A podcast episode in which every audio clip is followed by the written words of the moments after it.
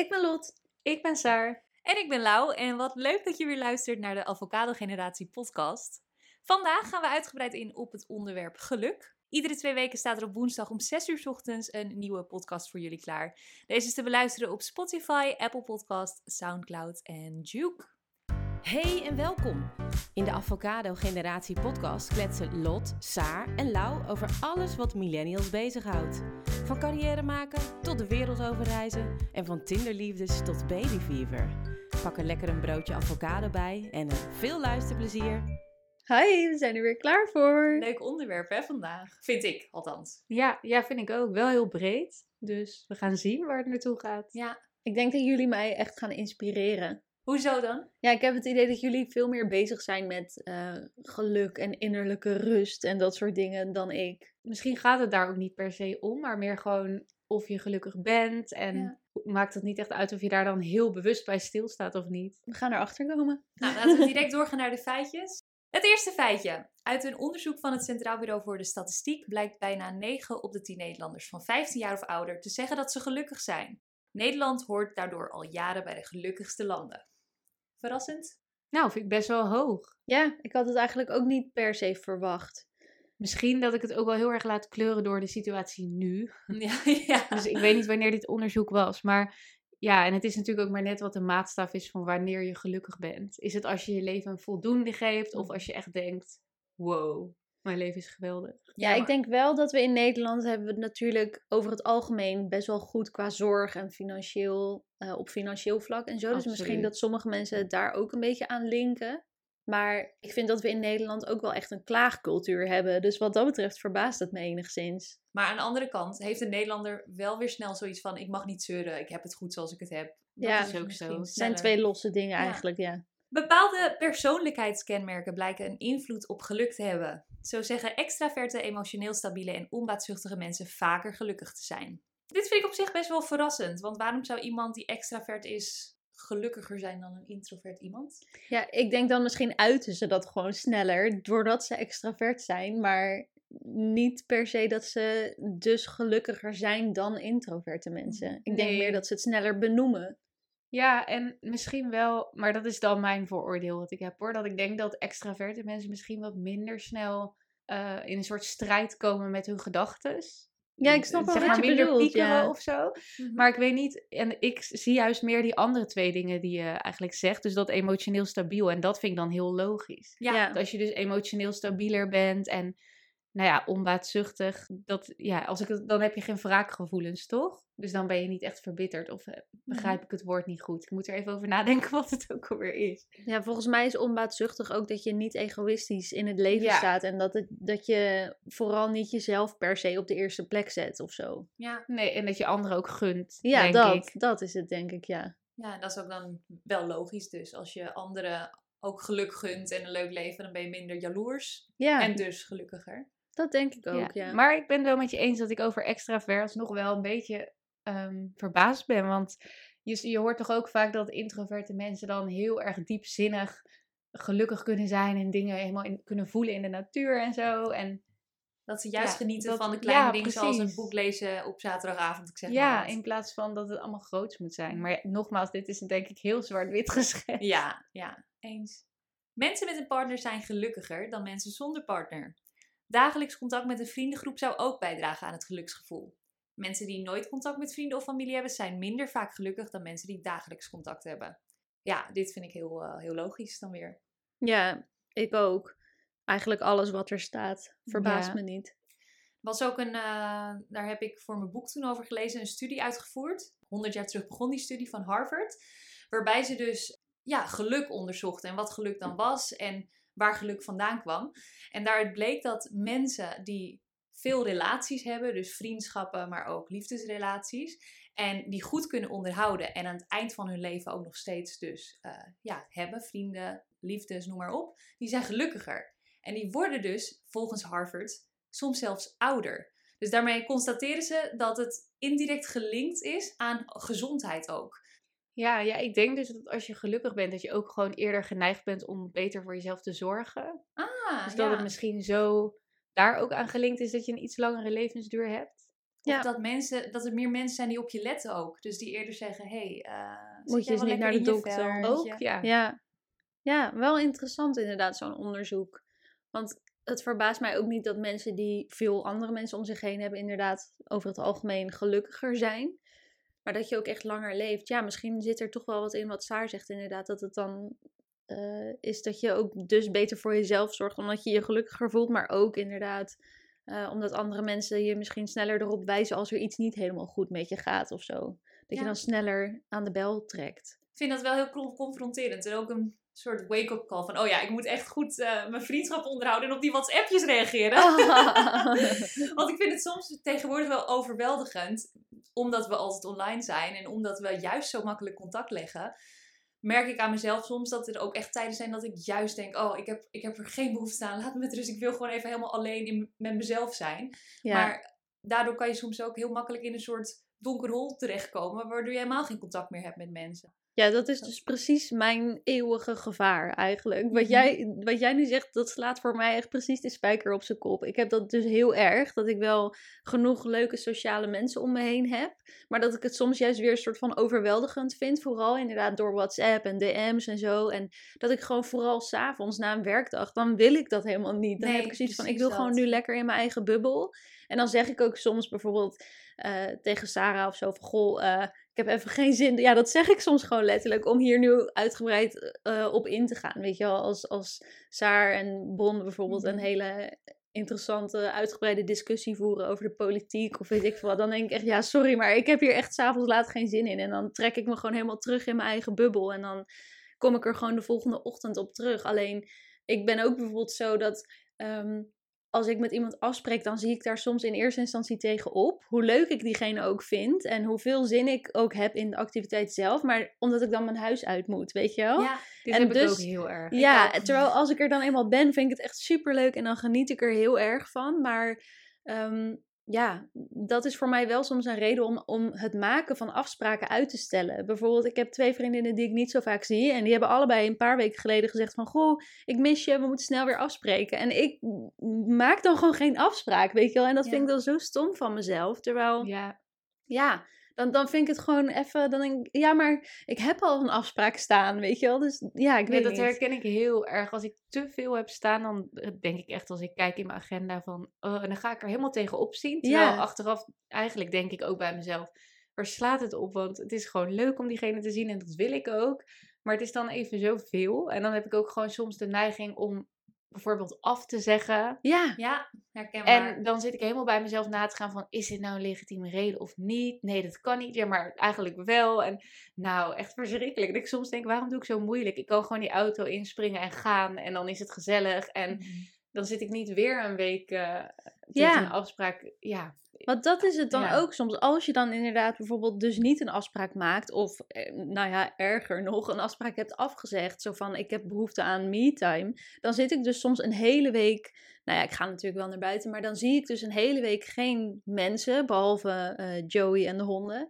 En de eerste paar dagen vind ik dat dan heerlijk, maar aan het einde van de week heb ik dan zo weinig energie en dan voel ik me toch zo nou ja, bijna ongelukkig, omdat ik dus zo weinig mensen heb gezien, terwijl ik Mhm. het mezelf heb aangedaan, weet Ja. je wel? En dat is inderdaad dus mijn gevaar, dat ik mezelf dan zo, ehm, hoe noem je dat, terugtrek en Afzonderen. afzonder inderdaad, dat ik, ja, ik vind het soms moeilijk om die balans ja. te vinden. ik heb bij mezelf dat, dat ik dan in een soort visueuze cirkel beland. Omdat ik op het moment zelf, nou precies wat jullie zeggen, denk ik, oh ik heb volgende week zoveel afspraken, ik heb er geen zin in. Nou uiteindelijk ga ik dan meestal toch en dan heb ik het heel leuk. En dan zit ik na zo'n afspraak vaak in een soort high, dat ik denk, ik wil meer. Volgende week wil ik weer afspreken. En dan plan ik vervolgens de hele week weer vol. En dan kom ik weer tegen die week aan en dan denk ik, oh nee, oh wat heb ik nou weer gedaan? Maar ja, dan spreek ik toch weer af en dan vind ik het toch weer leuk. En dan maak ik weer nieuwe afspraken. Dus het is heel dubbel. Ja, bij jou is het dus een soort alles of niks, als Ja. ik het zo goed begrijp. Ik heb bijvoorbeeld deze week heb ik het heel druk. En eh, ik had ook eigenlijk echt geen zin in deze week. Omdat ik dacht, oh, ik moet zoveel doen. En, maar ik weet dat het me goed doet. Dus ik ga dan meestal wel. En daarom ben ik het ook wel eens met wat we eerder hebben gezegd. Ja, het maakt mij in ieder geval wel echt gelukkig. Ja, mij uiteindelijk ook. Alleen op het moment dat ik dus zo'n afspraak zou moeten maken, denk ik soms van, oh, Mhm. maar ik wil, er is een nieuw seizoen van eh, Killing Eve. Ik wil eigenlijk gewoon lekker de hele week s'avonds op de bank zitten, weet je wel. Zo, Ja. zo denk ik dan ook. Misschien hebben we al een aflevering over vriendschappen. Nee, ja, Misschien moeten we dat eh, gewoon. Ja, ja, gewoon überhaupt over het sociaal wezen. goed Ja. idee. Ja. Ja.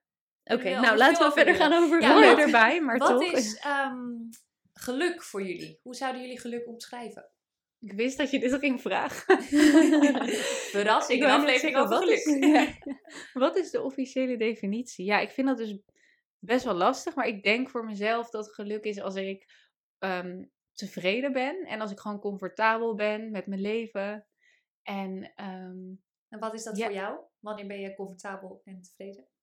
nou, ik denk ook weer het heel stereotype, maar daar komt dan denk ik wel een beetje op die balans uit. Dat ik dus ehm, me prettig voel en dat ik denk van oké, dit is allemaal waar ik me fijn bij voel zoals ik gewend ben. Maar ook wel dat ik genoeg leuke dingen doe die echt een soort opleving geven en mezelf wel een beetje uitdaag. Want anders kom je weer in zo'n sleur. Dus dat is denk ik voor mij wat geluk is. Ja. Eh, en emotioneel stabiel vind ik ook heel belangrijk. Dat hangt daar veel mee samen, denk ik ook. Ja. En Ja. jullie dan? Ik denk dat het voor mij eigenlijk precies hetzelfde is. Wat ik wilde ook zeggen. Ehm, als het op alle vlakken, dus op werkvlak, op, ehm, op het vlak van mijn relatie, op het vlak van vriendschappen, op het vlak van financiën, want ook dat vind ik toch wel echt belangrijk. Ehm, als het op, op al dat soort verschillende vlakken stabiel is, dan doet dat al heel veel voor eh, hoe gelukkig ik, ik me voel en hoe gelukkig ik ben. Maar dat moet dan inderdaad wel worden aangevuld met leuke dingen en activiteiten, waardoor ik niet alleen maar mijn dagelijkse werkzaamheden en normale standaard uitjes verricht, zeg maar. Ja. Dus ik, ja, eigenlijk precies wat jij zei. En voor jou, Lau? ja, ik denk dat het er ook wel bij in de buurt komt. Misschien dan voor mij iets meer. Ik ben niet per se op zoek naar die balans. Want hier hebben we het al eens eerder over gehad. Dat ik ook wel heel erg naar mijn gevoel luister. En dan weer behoefte heb aan heel veel werken. En dan weer juist dan heel veel met vrienden afspreken. Ik zeg maar wat. Dus ik denk dat geluk voor mij dan zou zijn. Ja, naar mijn gevoel luisteren en daaraan toegeven. Dus uit balans zijn, maar wel hoe ik het wil. Ja. en dan zoveel mogelijk geluksmomentjes inderdaad nastreven. En, en hoe eh, hou je dat dan zelf onder controle? naar mijn gevoel kijken. Dus hoe voel ik me op dit moment? En waar heb je behoefte aan, zeg maar? Dat, dat je jezelf dat afvraagt. Ja, ja. ik had eind vorig jaar een hele drukke periode. Toen had ik natuurlijk dat e-book uitgebracht. Nou, toen heb ik echt een maand zonder te stoppen gewerkt bij wijze van. Toen dacht ik, oké, dan ga ik daarna weer even iets rustiger aandoen op werkvlak. En dat heb ik gedaan en dat was heel fijn. En nu merk ik weer dat ik weer nieuwe prikkels nodig heb. Dus ik voel dat dan echt aan mezelf. Dan word ik, eh, dan kom ik een beetje in een sleur terecht. En dan voel ik me een beetje vlak in sip. En dan merk ik dat er iets nieuws nodig is om me op te vrolijken. Ja, dat is, dat is wel echt een verschil, denk ik, eh, met Sarah en mij. Want Mhm. ja, wij vinden inderdaad juist balans, structuur, routine en dan aangevuld met leuke nieuwe dingetjes.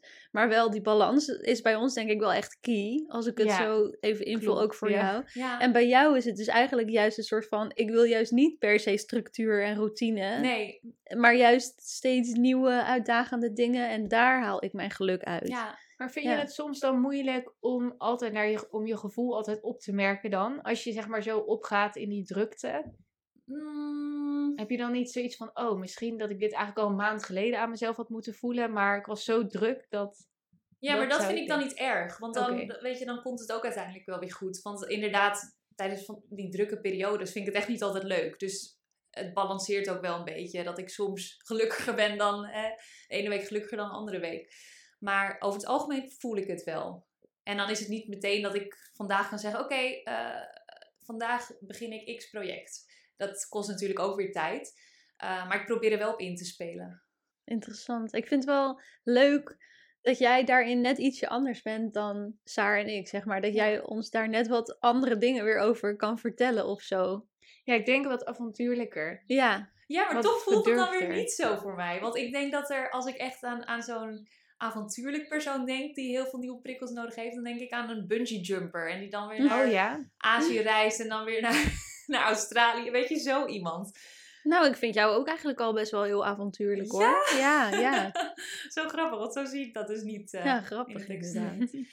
Zijn jullie in het dagelijks leven ook veel bezig? met geluk? Hoe, hoe, ja, heeft het een grote rol in jullie leven? Nou, voor mij heeft het eigenlijk echt nul rol. Maar dat probeer ik dus. ja, zo. Dat Lekker ongeduldig. Ja, Ja, nee, maar ja, ik, dat is voor mij gewoon iets waar ik denk ik echt te nuchter voor ben. En waar ik dus me gewoon helemaal niet mee bezig hou. Ik luister wel heel erg naar mijn gevoel. Zo van, oké, waar heb ik nu behoefte aan? En ehm, als ik bijvoorbeeld me een tijdje sip of vlak of ja, niet heel levendig voel. Dat ik dan zoiets heb van, oké, wat is er nodig om dat weer beter te krijgen? Dus in dat opzicht ben ik er wel een beetje mee bezig. Maar niet echt met geluk, zoals dat nu een beetje natuurlijk ook een hype is, als ik dat zo mag zeggen. Ja. Weet je wel, dat, ja, ik weet niet. Dat, eh, nee, dat ligt mij gewoon niet zo. Ik vind het allemaal wel best of zo. En dat is natuurlijk niet per se iets goeds. Nou, ik weet het niet. Want op zich, het is ook niet nodig, toch? Als je niet die behoefte voelt om er op zo'n manier mee bezig te zijn. Zolang je maar niet jezelf voorbij loopt. Ja, dat is dan wel het gevaar, Ja. inderdaad. Dat ik dus soms opeens wel heel sip ben. En dat het wel lang duurt voordat ik dat door heb. Dat ik een soort van in een sleur zit. Oh, en ja. ja, ik, ik sta wat dat betreft denk ik soms net iets te nuchter in het leven. Maar ik ben ook best wel pessimistisch. Ik denk dat, dat optimisme ook een beetje samenhangt met geluk. Ja, dat denk ik ook wel. Heb je dat dan altijd al gehad? Of is dat met de Ja. jaren gekomen? Heb ik altijd wel gehad. En ik ben me er niet altijd bewust van geweest. Maar vanaf het moment dat ik me daar een beetje bewust van werd, heb ik wel geprobeerd van oké, wat zijn kleine dingetjes die ik daarin kan veranderen, vooral qua gedachten en zo. En nou ja, toen ben ik een tijdje van die eh, dankbaarheidslijstjes gaan maken en zo, om gewoon ook echt even stil te staan bij ehm, wat is er eigenlijk leuk aan het leven. Ja, dat klinkt nu echt super raar wat ik zeg. Nee, hè. maar ik vind het helemaal niet gek hoor. Ja, want dat, dat is dus het- ding, weet je, als je alles gewoon maar laat gebeuren, Ja, op een gegeven moment, neemt ja, voor lief neemt. Ja. Op een gegeven moment ben je 80 en dan ga je bijna dood en dan heb je daar helemaal niet bij stilgestaan. En dat is dus wat ik mezelf soms een beetje moet forceren of zo. Ja. Ja. En bij jou, Saar? Ja, nou, ik heb, ben er eerder ook echt heel weinig mee bezig geweest. Eigenlijk een beetje hetzelfde als wat jij zegt, denk ik. Maar de laatste tijd probeer ik er wel echt meer bewust bij stil te staan. Wat ik kan doen om dus eh, met geluk bezig te zijn. Of eigenlijk mijn geluk te vergroten. Want ik, ik zeg gewoon altijd, ik ben gelukkig. Dat is ook echt zo. Maar ik heb wel soms het idee dat er echt bepaalde patronen zijn in hoe ik denk. Die elke keer weer terugkomen, zeg maar. En die dan toch bepaalde dingen een beetje onderdrukken. Dus dat ik eigenlijk bepaalde dingen nog veel meer zou kunnen beleven. En dat ik er nog meer geluk bij zou kunnen voelen. Als ik dat een beetje los zou kunnen laten. Noem eens een voorbeeld. Ja, nou, dat, ehm, dat zijn toch bepaalde kerngedachten. Als, ik, als iets bijvoorbeeld niet lukt of als ik een tegenslag heb, dan ben ik best wel snel geneigd om, ehm, zonder dat ik het door heb, maar als ik echt dat achterhaal, is dat wel zo, om te denken van, ehm, ik doe het niet goed of ik kan het niet, om het maar even zo te zeggen. En heel veel dingen die ik dan vervolgens doe, die zijn daar eigenlijk aan opgehangen. Dus ehm, vervolgens versterk ik dat het niet lukt. Of Ja. ik vind het heel moeilijk om nu een concreet voorbeeld te noemen, maar dat is wel een beetje waar het op neerkomt. Dus het heeft ook wel met zelfvertrouwen te maken eigenlijk. Ja, en misschien ook die emotionele factor die we net al eventjes benoemden bij de feitjes. En mentale gezondheid en zo, dat is daar natuurlijk ook allemaal aan gelinkt, denk ik. Nou ja, niet, niet per se mentale gezondheid, maar meer mentale gesteldheid. Ja. Ja, terwijl dat. Kijk, ik merk gewoon, ik denk dat ik daar nog wat meer, ehm, wat beter mijn zelfbeeld of zo in kan ontdekken. En dat dat me gewoon heel erg helpt. Maar tegelijkertijd heb ik altijd het gevoel dat ik best wel stabiel ben emotioneel. Dus ik weet ook nog niet, ik sta helemaal in het begin van deze ontdekkingstocht. Maar ik heb wel gewoon zoiets van iets meer momenten van bezinning en niet maar door en door gaan. Dat is voor mij wel heel goed. Ik denk ook niet dat er een eindpunt is dat je op een gegeven moment dat helemaal niet meer hebt, die, die onzekere gedachten en zo. Ik denk dat juist, Nee. misschien Ja. zit je zelfs al op een soort van hoogtepunt, dat je nu op zover bent gekomen dat je van jezelf kan zeggen, oh, ik, ik ben nu zo aan het denken, dat is niet goed, daar maak ik mezelf alleen maar onzekerder door en verdrietiger door. Juist door dat nu zo te, te Precies, herkennen, ja. Ja. maak je jezelf al wat gelukkiger, denk ik. ja, nee, dat, is, ja, dat denk ik ook. Maar merk je dan, want jij hebt nu natuurlijk ook een eigen podcast en eh, waarin je echt bezig bent ook met zelfliefde en zo, is dat dan voor jou ook direct gelinkt aan geluk? Ja, dat vind ik wel echt. Want ik merk wel hoe meer ik eh, liever voor mezelf ben, dus wat milder, hoe lichter ik eigenlijk alles zie. Dus dan wordt het gewoon een stukje zonniger. dat iets milder naar mezelf kijken, dat helpt daar wel echt heel erg bij. En wat voor mij gewoon een valkuil is, is als ik stress heb of als ik in, die, in een negatieve denkspiraal kom, dan, ja, zo omschrijf ik het altijd, dan voel ik me niet meer echt geconnect dus met mijn lichaam eigenlijk en mijn gedachten. Dus dan, wat jij zegt, ik voel aan mezelf wat ik dan nodig heb, dat kan ik dan niet zo goed meer voelen. Dus daarom denk ik dat zulke momenten van ehm, ja, bewust nadenken en stilstaan bij waar je dankbaar voor bent, bijvoorbeeld. Of echt eventjes op je lichaam letten met wat ademhalingsoefeningen. Dat dat eigenlijk iets is wat mij heel erg kan helpen. Maar ik heb daar wel altijd en nog steeds een klein beetje een bepaalde weerstand naar gevoeld. Omdat, ja, bijvoorbeeld mediteren en zo, daar had ik in ieder geval altijd wel een beetje een vooroordeel van, oh, dat is echt niks voor mij en dat lukt me niet, want ik denk meteen aan welke boodschap ik moet halen als ik daarmee begin. Ik ben er nu ook wel achter dat als ik dan denk aan mediteren, dat het echt niet per se gelijk is dat je helemaal wierook aanzet en dat je de kamer sfeervol maakt en ja, dat er per se zoveel bij komt kijken. Het kan ook gewoon een hele simpele oefening van drie minuutjes zijn, waarbij je gewoon eventjes let op je ademhaling en dat je je spieren ontspant bijvoorbeeld. Ik heb trouwens ook ontdekt dat ehm, waar ik ook echt een geluksgevoel van krijg. Is niet per se iets wat me op de lange termijn gelukkig maakt, maar waar ik op, op het moment zelf gelukkig van word, als ik het zo goed zeg. Dat is sowieso omdat jij begint over mediteren. Dat is voor mij ook wel echt bewegen. Ja, Ja. herkenbaar. Volgens mij maakt je lichaam dan ook endorfine aan. eh, Of verzin ik dat nu? Nee, dat is Nee, wel dat zo, klopt. toch? Ja.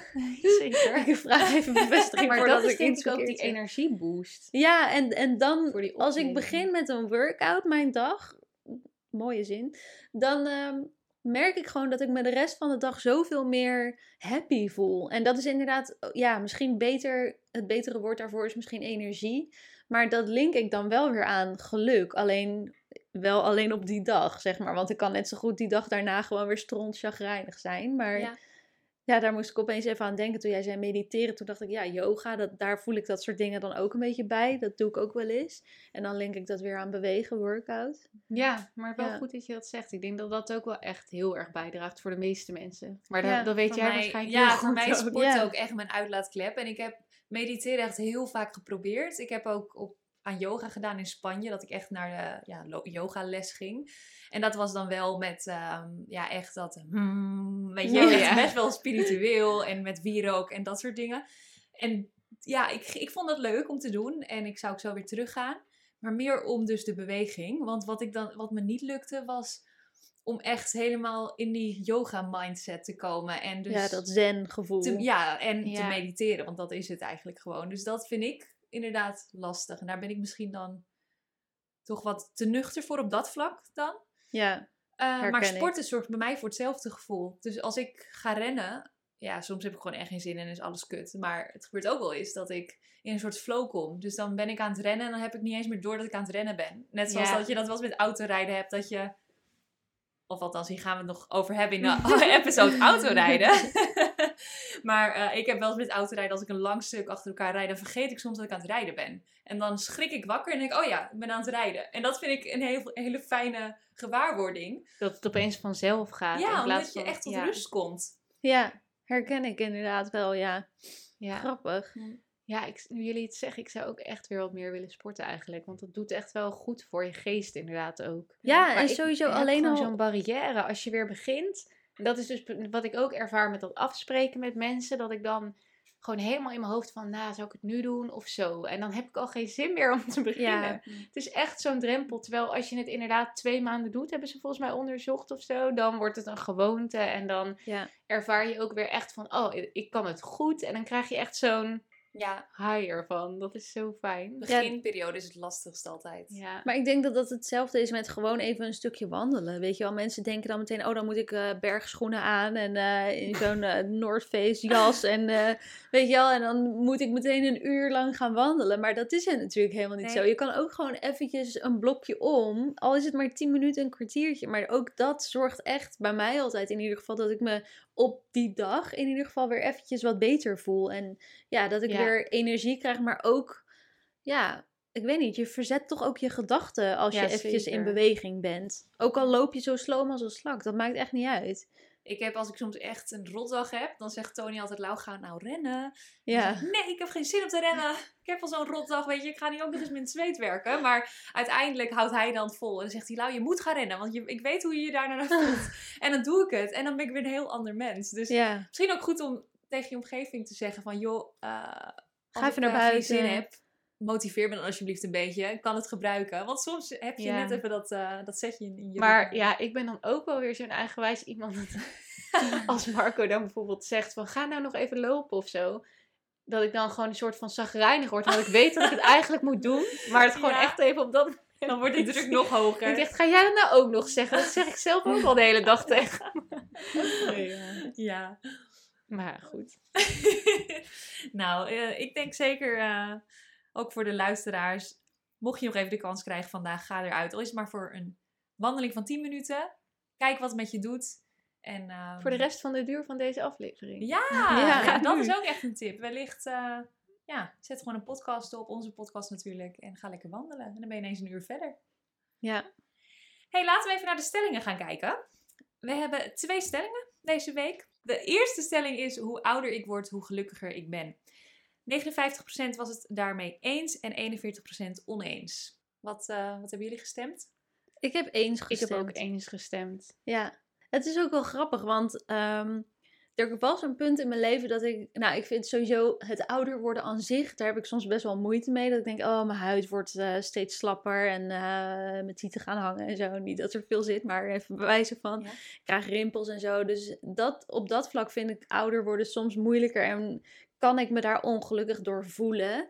Maar ik weet wel dat ehm, hoe ouder ik word, hoe meer tevreden ik ben met mezelf. En ja, net, alles is gewoon stabiel op dit moment in mijn leven. En ja, ik weet niet, sinds ik 30 ben, is daarin voor mij echt wel wat veranderd op de een of andere manier. Dat ik gewoon denk, oh, ik ben echt een gelukkig mens. En niet op alle dagen natuurlijk, maar ja, ik weet dat ik me toen ik nog jonger was zo vaak echt voor langere tijd ongelukkig heb gevoeld. En dat zat hem dan denk ik vooral in mijn eigen onzekerheid, maar ook dat ik nog niet helemaal mijn eigen pad had gevonden van wat wil ik eigenlijk in mijn leven en ben ik wel goed bezig en dat je nog zo zoekende bent en dat zoekende gevoel is er nu bij mij niet meer. Natuurlijk nog wel eens in bepaalde dingen, maar ik denk dat daar voor mij echt wel een omslag is geweest en dat ik me daardoor nu misschien gelukkiger voel. Maar heeft dat dan ermee te maken dat je 30 bent geworden? of dat je gewoon precies op dat moment alles een beetje voor elkaar had in het leven? Want ik denk dat er ook nog heel veel mensen zijn die totaal geen idee hebben welke kant ze op willen. En 35 zijn, ik zeg maar. wat. Ja, tuurlijk. Ja, ik denk dat het een combi is van beide hoor. Of nou ja, meer inderdaad dat het gewoon toevallig is dat ik rond mijn dertigste alles een soort van voor elkaar had wat ik wilde. Ehm, maar het feit is wel dat ik heel erg opzag tegen het 30 worden. En dat was voor mij echt zo'n ding van, oh, hierna is mijn leven voorbij. Nou, niet voorbij, Maar, maar, dat zag ik... je daar heel erg tegen op? Echt dat dingetje van gewoon 30 Ja, dat ik niet meer in de twintiger jaren zat. Want eh, ze zeggen altijd dat je dan in de bloei van je leven zit. Maar ja, Hoe voelde dat misschien niet voor jou op dat moment? nou, ik dacht dus dat dat wel zo was, totdat ik 30 was, werd. En toen dacht ik opeens van, oh, maar eigenlijk zit ik nu nog steeds in de bloei van mijn leven, weet je wel? En ja, ik zag er gewoon heel erg tegenop van, oh, dan ben ik geen jongere meer en dan ben ik opeens echt volwassen en dan moet ik me ook zo gaan gedragen. En het was echt zo'n ding in mijn hoofd. Een beetje wat er zogenaamd bij zou horen bij die leeftijd. Ja. En, en gewoon überhaupt ook het ouder worden, daar heb ik altijd al moeite mee gehad. Ook als kind, dat ik een jaar ouder werd, vond ik helemaal niet leuk. Ik dacht, als altijd, ik wil altijd al? Oh acht blijven. Dat hoor je niet vaak. Nee, ik vond het echt verschrikkelijk. De enige leeftijd was 16 dat ik dat leuk vond, omdat je dan sigaretten mocht kopen. Toen nog, ik weet niet. Badass. Ja, maar verder, nee, ik heb het altijd verschrikkelijk gevonden, ouder worden. En daarom die 30 was voor mij dus al helemaal een ding, weet je wel. Ja. Nou, ik weet nog wel dat ik 21 werd en dat ik zei, oh, ik word zo oud. Dat ik weer 18 was. Dat ik nu echt denk, waar gaat het over? Maar om even terug te komen op de stelling. Ik denk dus eh, dat het hem bij mij ook vooral zit in het feit dat ik meer tevreden ben over mezelf. En dat ik dus niet meer zo heel erg zoekende ben. Niet meer vaak onzeker ben. En dat ik daardoor me overal Mhm. gelukkiger voel. Ja. Hoe ouder ik word. Ja. En Ja. jullie? Ja, wel herkenbaar. Ik denk dat de kern vooral is dat ik, als ik bijvoorbeeld nu een tegenslag heb, vergeleken met toen ik jonger was, dan zou ik me nu echt veel minder hard uit het veld laten slaan dan toen. En dan was het echt helemaal drama en dan dacht je echt, oh, mijn leven is over. En dan kon je daar echt helemaal van in de pineut, of noem je dat, in de mineur gaan, Ja. zeg maar. En nu denk ik dat dat toch echt een stuk beter is. En ehm, ja, ik- dat dat gewoon over het algemeen ook wel zo blijft gaan voor mijn gevoel hoe ouder ik word.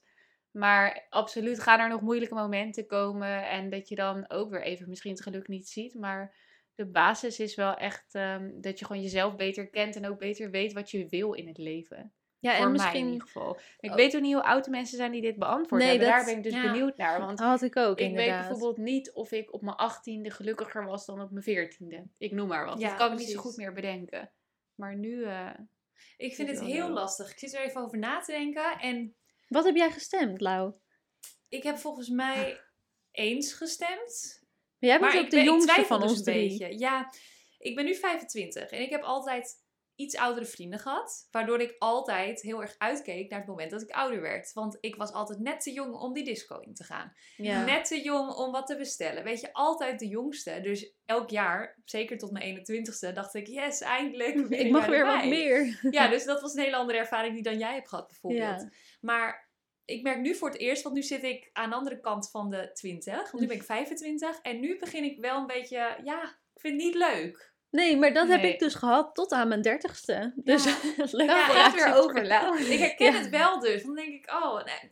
Het helpt toch dan- die verantwoordelijkheden of zo, denk ik ook. Ja, en wat ik- ik dus heel eng vind, en daar ben ik best wel, nou niet vaak, maar wel eens mee bezig, is dat, dat we gewoon ouder worden en dat het leven niet voor altijd is. Dus daar ben ik me heel bewust van. En aan de ene kant creëert dat geluk, want het kan maken dat je denkt, oké, ik moet genieten en alles uit de dag halen. En Ja. wat maakt het uit wat een ander denkt? Weet je, iedereen zijn eigen leven en, eh, en dat is al genoeg om mee bezig te zijn.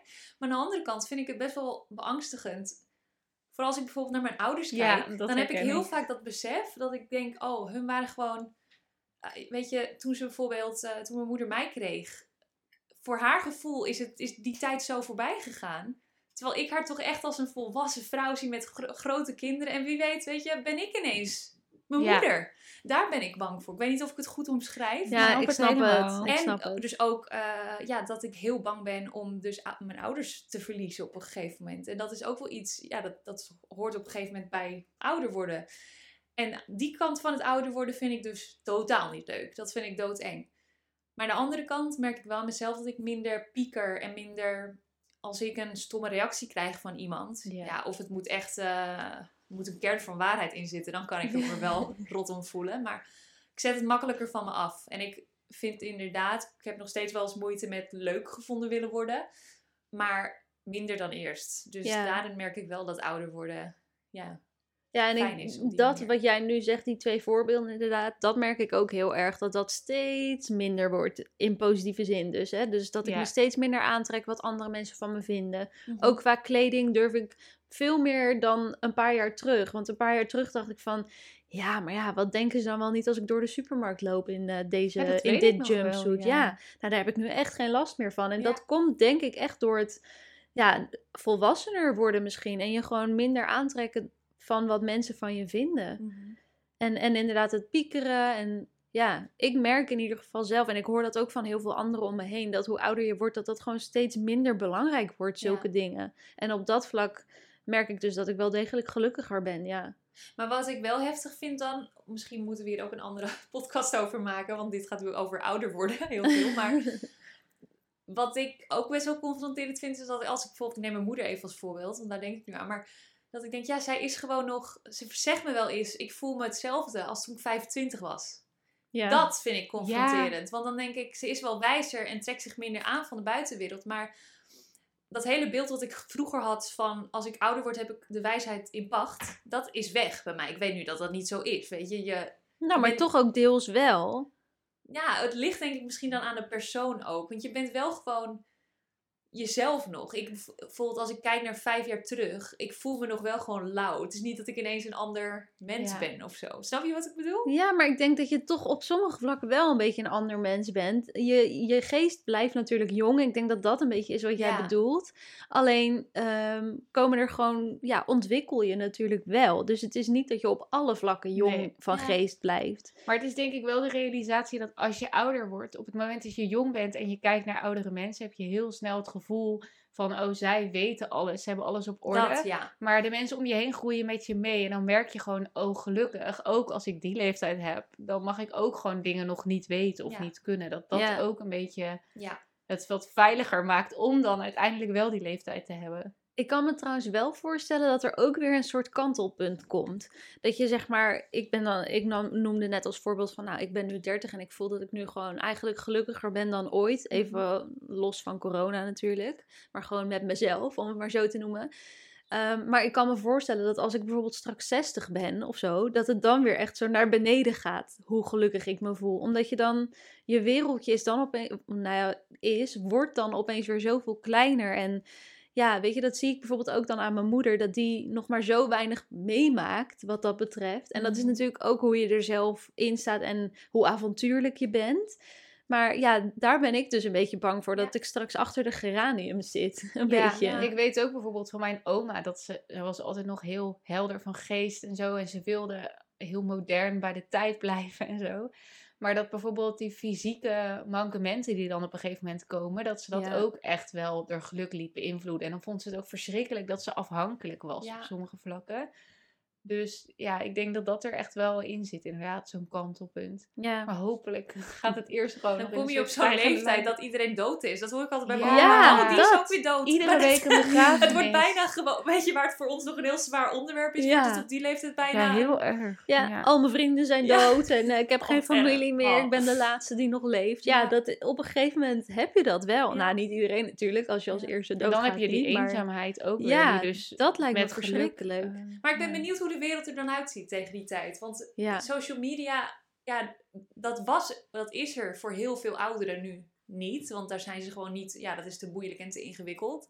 Tegen die tijd dat wij, hopelijk mogen we zo oud worden, is er natuurlijk ook alweer heel veel veranderd. En misschien lopen wij dan vet achter, die kans is groot. Maar ik denk wel dat het misschien makkelijker is om contacten te onderhouden dan voor Ja. de oude generatie Ja. van nu. Misschien moeten we hier een hele aflevering over doen, want Ja. ik wilde hier ook nog van Ja, alles over zeggen met We social gaan media. door Nee. naar de volgende En ouder worden en zo. Ja, maar echt, ik vind het best interessant. Ja, die schrijven we op. De volgende stelling was als volgt. Plezier. Dus haakjes, eh, feesten, alcohol, reizen en eh, ja, noem maar op. En geluk, dus de mentale staat, zijn niet direct aan elkaar verbonden. 50% was het eens, 50% oneens. Ongelooflijk, toch? Wow, echt 50-50 gewoon. Wat hebben jullie gestemd, meiden? Ik heb oneens gestemd. Ik vond het wel lastig, want ik denk dat het heel veel met elkaar te maken heeft, maar ik denk niet dat het één op één verbonden is. Omdat plezier, ik, eh, je hoort ook vaak dat mensen eigenlijk best wel ongelukkig zijn, maar dat ze een soort vlucht zoeken in bijvoorbeeld plezier.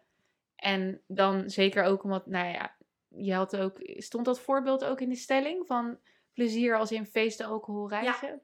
Zeg maar, ik denk dat als je afhankelijk bent van altijd die dingen om je gelukkig te voelen, dat het dus niet eh, direct aan elkaar verbonden is. Dat je ook ongelukkig kan zijn als je wel plezier beleeft. If Ja. that makes sense. En dat Ja. als je wel plezier hebt op dat vlak, inderdaad, dat dat niet betekent dat je mentale gesteldheid en je mentale gezondheid dus ook goed is en dat je dus gelukkig bent. Ja, Nee, ik heb ook oneens gestemd, inderdaad. Want ehm, voor mij staat juist hoe ik mezelf voel, dat, dat staat zoveel hoger als in dat het belangrijker is dan de activiteiten die ik doe. Dat zijn dingen die wel bijdragen aan mijn geluk. Maar als ik me van binnen niet happy voel, dan kan ik plezier maken wat ik wil. Ja. Maar dan kom ik thuis en dan ben ik gewoon alsnog ongelukkig. nou, ik kan me dan soms zelfs ook tijdens zoiets juist Ja. ongelukkig voelen. Alsof Ja. ik er niet echt bij ben of Mhm. dat ik niet goed uit de verf kom. Dus Ja, als je bijvoorbeeld de hele tijd onzeker bent terwijl je aan het uitgaan bent. Want dat heb ik vroeger wel eens ervaren. Weet je wel, dat je in de kroeg staat en dan denk je... Oh, ik ben eigenlijk... eh, dit jurkje zit eigenlijk net niet goed. En dan ben je de hele tijd alleen maar bezig met zulke dingetjes. En dan Mhm. kan je wel een leuke activiteit doen. Maar als het tussen je oren op dat moment niet goed voelt... dan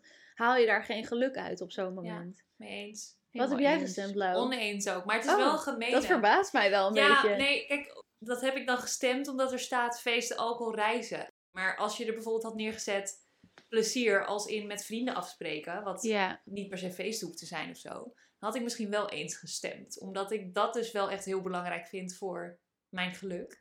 Ja, Dus het is een lastige. ja, het, is Wel, het is ook net hoe je hem leest, denk ik hoor. Ja. Ik denk eh, Ja, dat je hem is- zo op twee ik snap manieren ook kan dat hij helemaal... Ja, ik snap wat dat betreft ook dat hij 50-50 is, inderdaad. We kregen ook een, eh, ja, een hele interessante volgersvraag. Waarvan ik ook wel benieuwd ben naar jullie antwoord. En naar mijn eigen antwoord ook wel. Want ik weet nog niet precies wat ik hier nou van Dus je vind. geeft hem eerst door. Maar, eh, die is als volgt. Hoe kan het dat sommige mensen moeite hebben met genieten van de kleine dingen in het leven? Mag ik hier eh, als eerste antwoord op geven? Want ik was dus zo iemand, denk ik. Dat is echt iets wat je jezelf ook wel een beetje kunt aanleren. En dat is gewoon, heeft echt alles te maken met mindset. Sommigen hebben dat gewoon van nature. Dat ze inderdaad heel erg het geluk uit die kleine dingetjes halen. Ehm, maar bij mij is dat dus iets wat langzaamaan is gekomen. Door bijvoorbeeld zo'n dankbaarheidslijstje te maken. Van goh, wat heb ik vandaag eh, meegemaakt of waar voel ik me vandaag dankbaar voor. En dan ga je ook denken aan de kleine dingetjes. Zo van, oh ja, ik zag een regenboog tijdens mijn wandeling. Ja. Nou, daar werd ik eigenlijk wel heel blij van. Weet je wel, maar als je het allemaal wel best vindt, wat dus mijn valkuil altijd is geweest, dan haal je ook minder geluk uit dat soort kleine dingetjes. Dus ik denk dat het iets is wat je jezelf wat dat betreft kunt aanleren.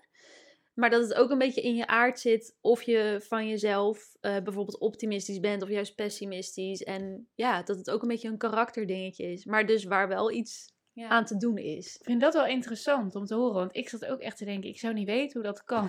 Want ik ben dus wel heel blij dat ik altijd met, wel heb gehad met van die hele kleine dingen, dat ik daar helemaal naar uit kan kijken. En dat ik daar wel echt bijvoorbeeld een ijsje halen of zo, of gewoon de zon die je voelt. Maar ja, dat is, zit dus echt voor je gevoel in mindset, in een stukje Ja, absoluut. negatieve mindset. Want als je het allemaal maar laat gebeuren en je denkt niet van, oh, dit is eigenlijk super fijn dat dit kan. Mhm. Ik denk dat we dat straks na corona misschien allemaal weer wat meer gaan beseffen Ja. ook. Hoe fijn dat soort Ja. kleine dingen ook zijn. mensen die dat niet zo goed konden. Precies, nature. ja. Dus Ja. wat dat betreft is het misschien wel, doet het ons straks allemaal wel heel erg goed als we dat soort dingen weer kunnen ervaren. En ja, dan is misschien ook meteen een tip voor mensen die dat soort dingen moeilijk vinden om daarbij stil te staan. Om er op dat soort momenten dan extra bij stil te staan. Ja. Van goh, wat fijn dat dit weer kan. En dat dit eigenlijk ja, niet normaal is, maar dat het een soort van luxe, nou luxe is niet het goede woord, een soort bevoorrecht. Nee, hoe noem je dat? Ja. nou? Mhm.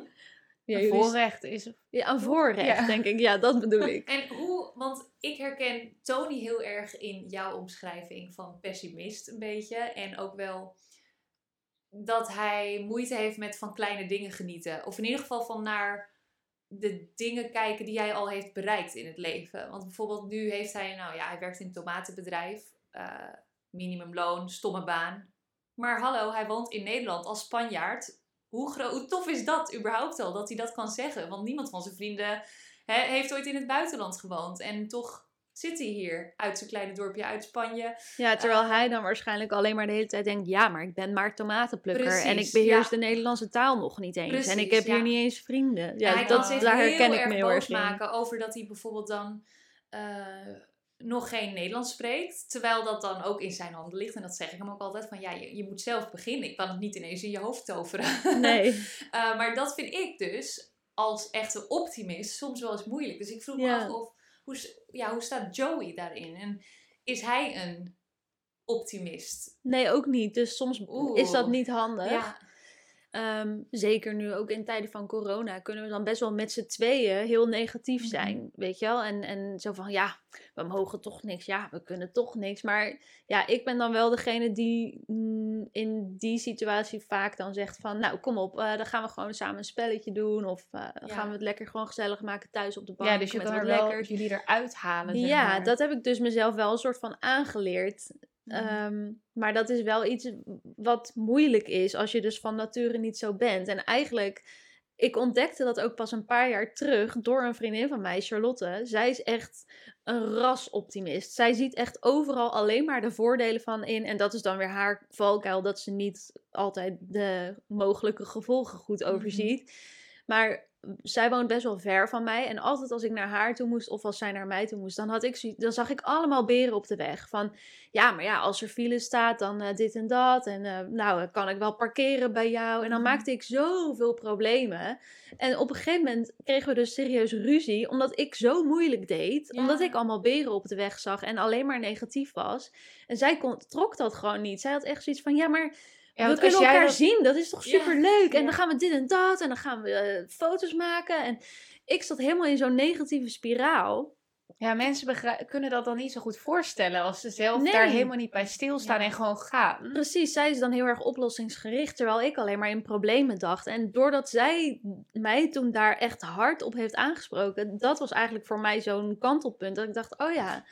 eh, Dit heeft nog nooit iemand tegen mij gezegd. Dat ik echt in problemen denk in plaats van in oplossingen. Mhm. En sindsdien probeer ik dus ook als ik tegen dat soort beren op de weg aanloop. Die zie ik nog steeds en die zijn er nog steeds in mijn hoofd. Ja. Alleen dan probeer ik te denken: oké, ja, die beren zijn er. Maar hoe jaag ik die beren weg? Ja, En Ja, dat is echt een mindset Dat dingetje. is echt supergoed. Ja. want ik merk zelf ook, als ik met mensen omga, dan vind ik het wel heel belangrijk dat diegene bijvoorbeeld ook heel erg kan genieten van bepaalde kleine dingen. Omdat je dan toch, als je dat uitspreekt naar elkaar, dat eh, doen Marco en ik ook, dan versterkt het nog meer je gevoel van geluk. Mhm. En ik weet ook ehm, dat bijvoorbeeld eh, mijn zusje een keer in een eerdere relatie had, dat dat dus niet echt in balans was. En dat ze daar dan zelf een beetje ongelukkig van Mhm. kon worden. Omdat zij bijvoorbeeld heel erg kon uitkijken naar iets en Ja. het gevoel dan een beetje zo werd afgestompt. Zeg ja, maar. dat is lastig. Het verschil Ja. is, ik denk dat het juist heel goed is als één iemand wat positiever is en de ander wat minder. Want dan kun je elkaar een beetje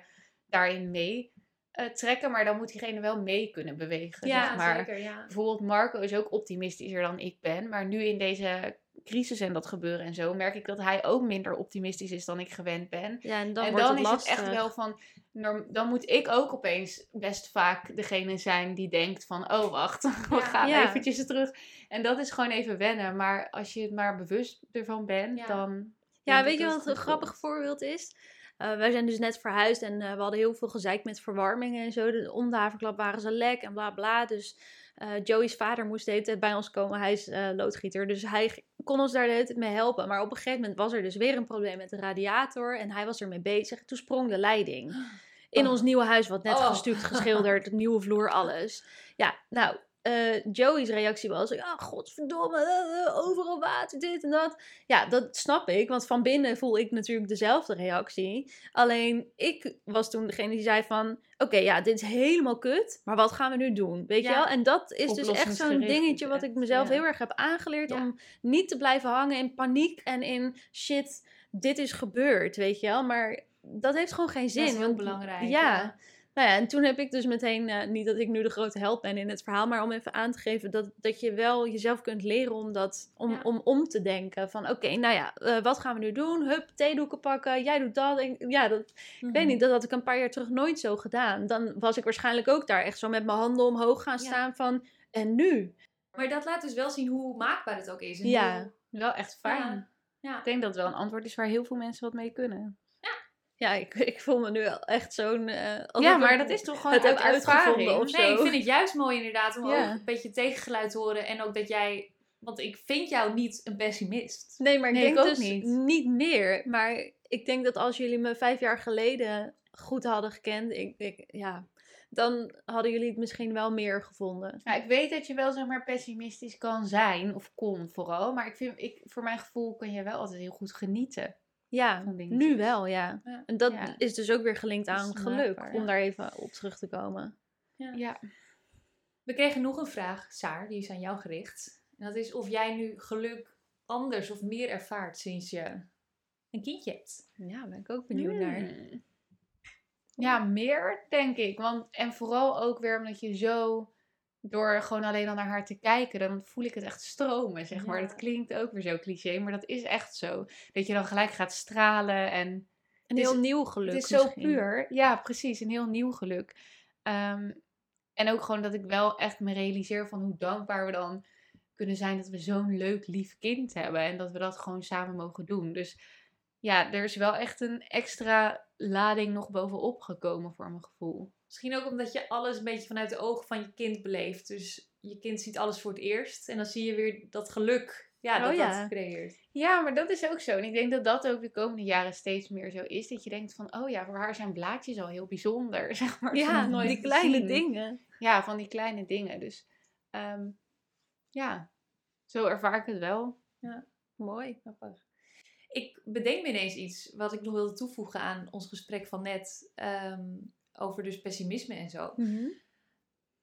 Ook voor, ik heb het de hele tijd nu over mijn boek, maar ik- er kwamen gewoon zoveel interessante ehm, onderzoeken uit. En een daarvan was, even kijken, ja, die heb ik hier, de opponent process theorie. En dat is dus wanneer je een hele sterke emotie voelt, dat je daarna eigenlijk altijd de tegenovergestelde emotie voelt. En dat is een eh, beschermmechanisme van je lichaam, omdat het gewoon niet gezond zou zijn om bijvoorbeeld altijd in die staat van enorme geluk te verkeren of om Hmm. altijd in angst te verkeren, bijvoorbeeld. Dus ja, als jij verliefd bent, dan ben je zenuwachtig, heb je buikpijn, voel je vlinders. Maar stel je nou eens voor dat je een maand lang je zo voelt. Dat is niet goed voor je hart. Nee. dus het is eigenlijk een soort van natuurlijke reactie van je lichaam. Om weer altijd terug naar een soort basis te komen. Ja, ik wist dat niet, maar ik, geloof niet. wel altijd heel erg in Mhm. zulke soort dingen. Dat het eigenlijk het lichaam best wel slim is en de geest ook. Maar ik denk wel dat het dus dat het ook kwijt kan zijn. Want er zijn toch ook wel mensen die echt continu in een mineur zitten, toch? Ja, maar dat is dan misschien meer een mentale ziekte, zoals depressie. Ja, toch? precies. Want dan, dan dus is er dus echt- iets uit balans in je Ja. lichaam. Ja, maar wel ik vind wel-. Ja, ik vind het wel. Ik, ik wist dat ook niet. En ik heb daar ook eigenlijk nooit zo bij stilgestaan. Dus het is misschien wel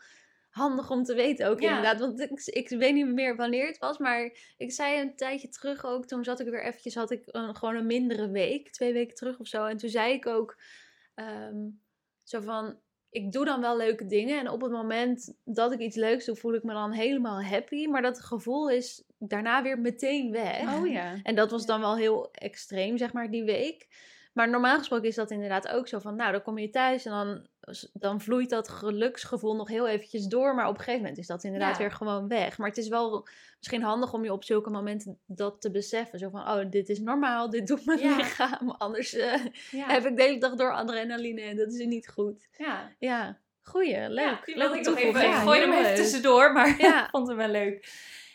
Hey, dan komen we alweer bij eh, het laatste onderwerp. En dit is natuurlijk een veelbesproken onderwerp. En de meningen zijn hier denk ik over verdeeld. En dat is geld en geluk. Maakt geld gelukkig? Ja of nee, meiden? Wat vinden jullie hiervan? Ja, ik heb hier een heel cliché antwoord op. Maar ik, ik vind niet dat geld per se gelukkig maakt. Maar het maakt het leven wel gewoon makkelijker. En ik denk wel dat als je financieel je niet zorgen hoeft te maken, dat het wel eh, ervoor kan zorgen dat je op dat vlak eh, dus in balans bent en dat het bijdraagt aan geluk. Ja, want dan kom je weer op dat stukje wat wij in het begin ook eigenlijk zeiden van wat is geluk voor je? Dat je wel stabiel bent. En daar Juist. hoort ook financieel bij. Dus ik denk, of je nou het net kan redden of je kan het super ruim redden en zo. Ik denk dat er in die zin voor mij in ieder geval niet per se veel verbinding aan geluk zit. Maar als je te weinig geld hebt of je Mhm. hebt echt schulden, ehm, dan denk ik wel dat dat aan niet gelukkig voelen verbonden is. Ja, Uh, maar ja, je hoort dus ook vaak dat als je echt weer geld in overvloed hebt, dat dat dus ook vaak weer ongelukkig Nee. kan maken. Omdat je bijvoorbeeld mensen iets van je willen of je weet niet zo goed wat de intenties van mensen zijn en zo. Dus ja. Nou, Ja. Het is vaak met mensen met veel geld die voelen dat ze iets hebben wat heel veel mensen niet hebben. ja, Die mensen voelen dus heel sterk van ja, maar ik heb wat geluk zou moeten creëren, maar ik voel me helemaal niet zo gelukkig. En dat creëert dus druk. een hele ja, een druk en een soort Ja. van Ja. mm, een lijn tussen de normale mensen en de rijken. Ik denk dat daardoor ook mensen met veel geld zich soms eh, eenzaam kunnen voelen. Ja, Ja. toen ik kind was, en eigenlijk heeft dat best wel lang aangehouden, wij hadden vroeger als gezin weinig geld. Weet je, ik kreeg eh, kleren van de kringloop en zo. En dat eh, is nu super cool, maar dat was het toen natuurlijk Nee. niet. En eh, mijn ouders hadden echt eh, weinig geld heel lang. Maar wij waren als gezin wel heel gelukkig met elkaar, omdat we elkaar hadden. Dus in dat opzicht heeft weinig geld hebben ons zeker niet ongelukkig gemaakt. Alleen het zorgt wel voor heel veel zorgen en stress. Vooral bij mijn ouders toen Ja. natuurlijk. En nu ben ik ja, financieel gezien gewoon op een punt dat ik me daar goed bij voel. En dat ik me daar in ieder geval geen zorgen om hoef te maken. En ik merk dan wel, zeker als ik dan terugdenk aan hoe mijn ouders zich vroeger moeten hebben gevoeld, bijvoorbeeld rond de tijd van kerst en Sinterklaas en zo, dat het Ja. wel heel fijn is als je gewoon geld hebt om kleine cadeautjes voor andere mensen bijvoorbeeld te kopen. En om gewoon boodschappen te kunnen doen en te kopen waar je zin in hebt. In plaats van, oh, dit is in de aanbieding, dat is in de aanbieding. Weet je wel? Ik, Ja, dus- ik denk dat als je geldzorg hebt, dat je veel meer moeite moet doen om gelukkig te blijven. En om het echt het geluk uit de kleine dingen te halen Mhm. eigenlijk. Ja, En, maar het voordeel is misschien weer dat je het niet, dus minder snel voor lief neemt. Omdat je echt op zoek moet gaan naar Ja. die, die dingen waar je heel dankbaar voor bent. Ja, en wat jij net zei, vond ik ook wel interessant. Dat ehm, op een gegeven moment ben je dan financieel onafhankelijk. Nou, niet onafhankelijk, maar hoe noem je dat? Gewoon stabiel. Ja, gebruik ik maar weer even dat woord. Maar ik denk niet dat inderdaad, eh, mocht ik nou opeens 10.000 per maand meer gaan verdienen, dat ik me dan nog gelukkiger Nee, zou dat voelen. het één op één met je geluk omhoog gaat. Oh, dat is wel Precies, grappig dat, je denk dat ik zegt. niet. Ik heb ergens gelezen een keer dat, dat bij zo'n onderzoek dat ze zeiden, nou, er is een soort grens. Dus mensen die minder dan, noem eens wat, twi- eh, 20.000 euro per jaar verdienen. Eh, nou, in Spanje gebeurt dat toch best wel eens. Dat die mensen dus wel echt bijvoorbeeld gelukkiger worden. Dat ze een hoger cijfer aan hun leven geven nadat ze meer zijn gaan verdienen. Maar dat vanaf een bepaalde grens mensen eigenlijk altijd zeggen, ja, met 10.000 euro meer zou ik pas echt gelukkig zijn. Oh, Ja, dus daarom vond ik het ook grappig dat jij Ja. zei nu 10.000 euro meer zou me niet gelukkig maken. Want veel mensen, denk, denk dat veel mensen dat wel zo voelen. Ja, ik niet. Want toen eh, Joey en ik net gingen samenwonen, toen verdiende ik ook al gewoon prima. En ik Mhm. verdien nu meer. We hebben nu meer geld dan toen. Maar ik voel me op dat vlak niet gelukkiger Ja. dan toen, omdat ik nu meer verdien. Ik voelde me toen ook al gelukkig en goed, omdat het stabiel was. Mhm. En omdat ik me daar geen zorgen om hoefde te maken. Ja. En ja, hoe minder zorgen je je daarom hoeft te maken, hoe sneller je je misschien gelukkig voelt. Maar ja, voor mij maakt het niet uit of ik nou 3000 euro per maand verdien met z'n tweeën bij elkaar, zeg maar, als je het gewoon rondkomt. Eh, of 6000 euro per maand. Dat maakt voor mij, denk ik, qua gevoel niet echt uit. Maar dat is dan maar weer net, denk ik, hoe, wat geluk voor iemand is. Ja. Want als iemand bijvoorbeeld geluk echt heel erg verbindt aan reizen en hele coole, dure dingen doen ja. en zo, dan heb je daar gewoon geld voor nodig. Ja, want ik kan dus, dus best wel eens eh, bijna jaloers raken van mensen op Instagram die om de havenklap in van die leuke huisjes en zo zitten. Want dat Oh ja. kan ik gewoon niet vaak doen, want we sparen voor een huis. Eh, en normaal weet ik ook niet of ik dat had gedaan, maar dat zou ik wel willen doen. En dan denk ik, nee, dat kan financieel niet. Eh, maar ja, dan is de vraag natuurlijk maar weer, zou het me echt gelukkig maken als ik dat wel kan doen? Ja, Ja, dat- maar wel misschien dat gevoel van vrijheid. Van Ja. Het zou fijn zijn als je weet dat het kan. Mhm. Ja, ik had dat wel met een huis, zeg maar. Dat als ik dan zag van, oh, mensen hebben net een huis gekocht en zo. Dat ik dacht, oh, dat heb ik nog niet. En wanneer Ja. kunnen wij dat, weet je wel? Dus wat dat betreft kan social media en zo je dan wel soms iets wat eh, onzeker maken op dat vlak. Maar ja. Ja. dat zie je natuurlijk ook bijvoorbeeld bij vrienden die dan al een koophuis hebben en jij nog niet. Tenminste, niet dat je er dan jaloers op bent, maar meer dat je, ja, gewoon er ook naar verlangt of Mhm. zo. En misschien is dat met geld dus ook wel een beetje zo. Ja. Maar toch, ja, voor mij zit er. Weet je, als ik gewoon rond kan komen en ik heb ook nog een beetje iets over om leuke dingen te doen, dan Ja. is dat voor mij al goed genoeg. Nou, hoe mooi is dat? Ja, Als Ja. je dat zo voelt. Ja. En ik probeer ook altijd met geld te denken van... Als, e- als iemand meer geld heeft, dan gaat dat niet ten koste van het geld van iemand anders. Wat je nu ook heel vaak hoort van geld is er in principe gewoon in overvloed. Het is Mhm. maar een soort getal. Dus ja, als ik dan inderdaad iemand zie waar die dingen al kan of zo met geld wat ik niet kan, dan ja, probeer ik er wel echt zo naar te kijken in plaats van van, oh shit, het kan voor mij ook nog komen. Ja, ja, dat is denk ik de beste gedachte om te hebben. ja. Nou meiden, we zijn alweer een uur aan het kletsen. Ik denk dat het wel genoeg is geweest voor vandaag. denk Toch? het ik vond het heel leuk. En eh, we zijn ook alweer op wat nieuwe onderwerpen gekomen vandaag. Dus eh, die komen ook wel in de toekomst langs. En dan kunnen we weer lekker verder eh, kletsen. Want daar zijn we goed in. Zo. Ja. Nooit uitgepraat. Over twee weken staat er weer een gloednieuwe aflevering online met het onderwerp autorijden. Volg ons op Instagram, de Avocado Generatie, om voor de volgende aflevering mee te kunnen stemmen in de stellingen en eventueel een vraag te stellen. En dan, eh, ja, tot ziens. Hopelijk tot snel. Doei! Doeg!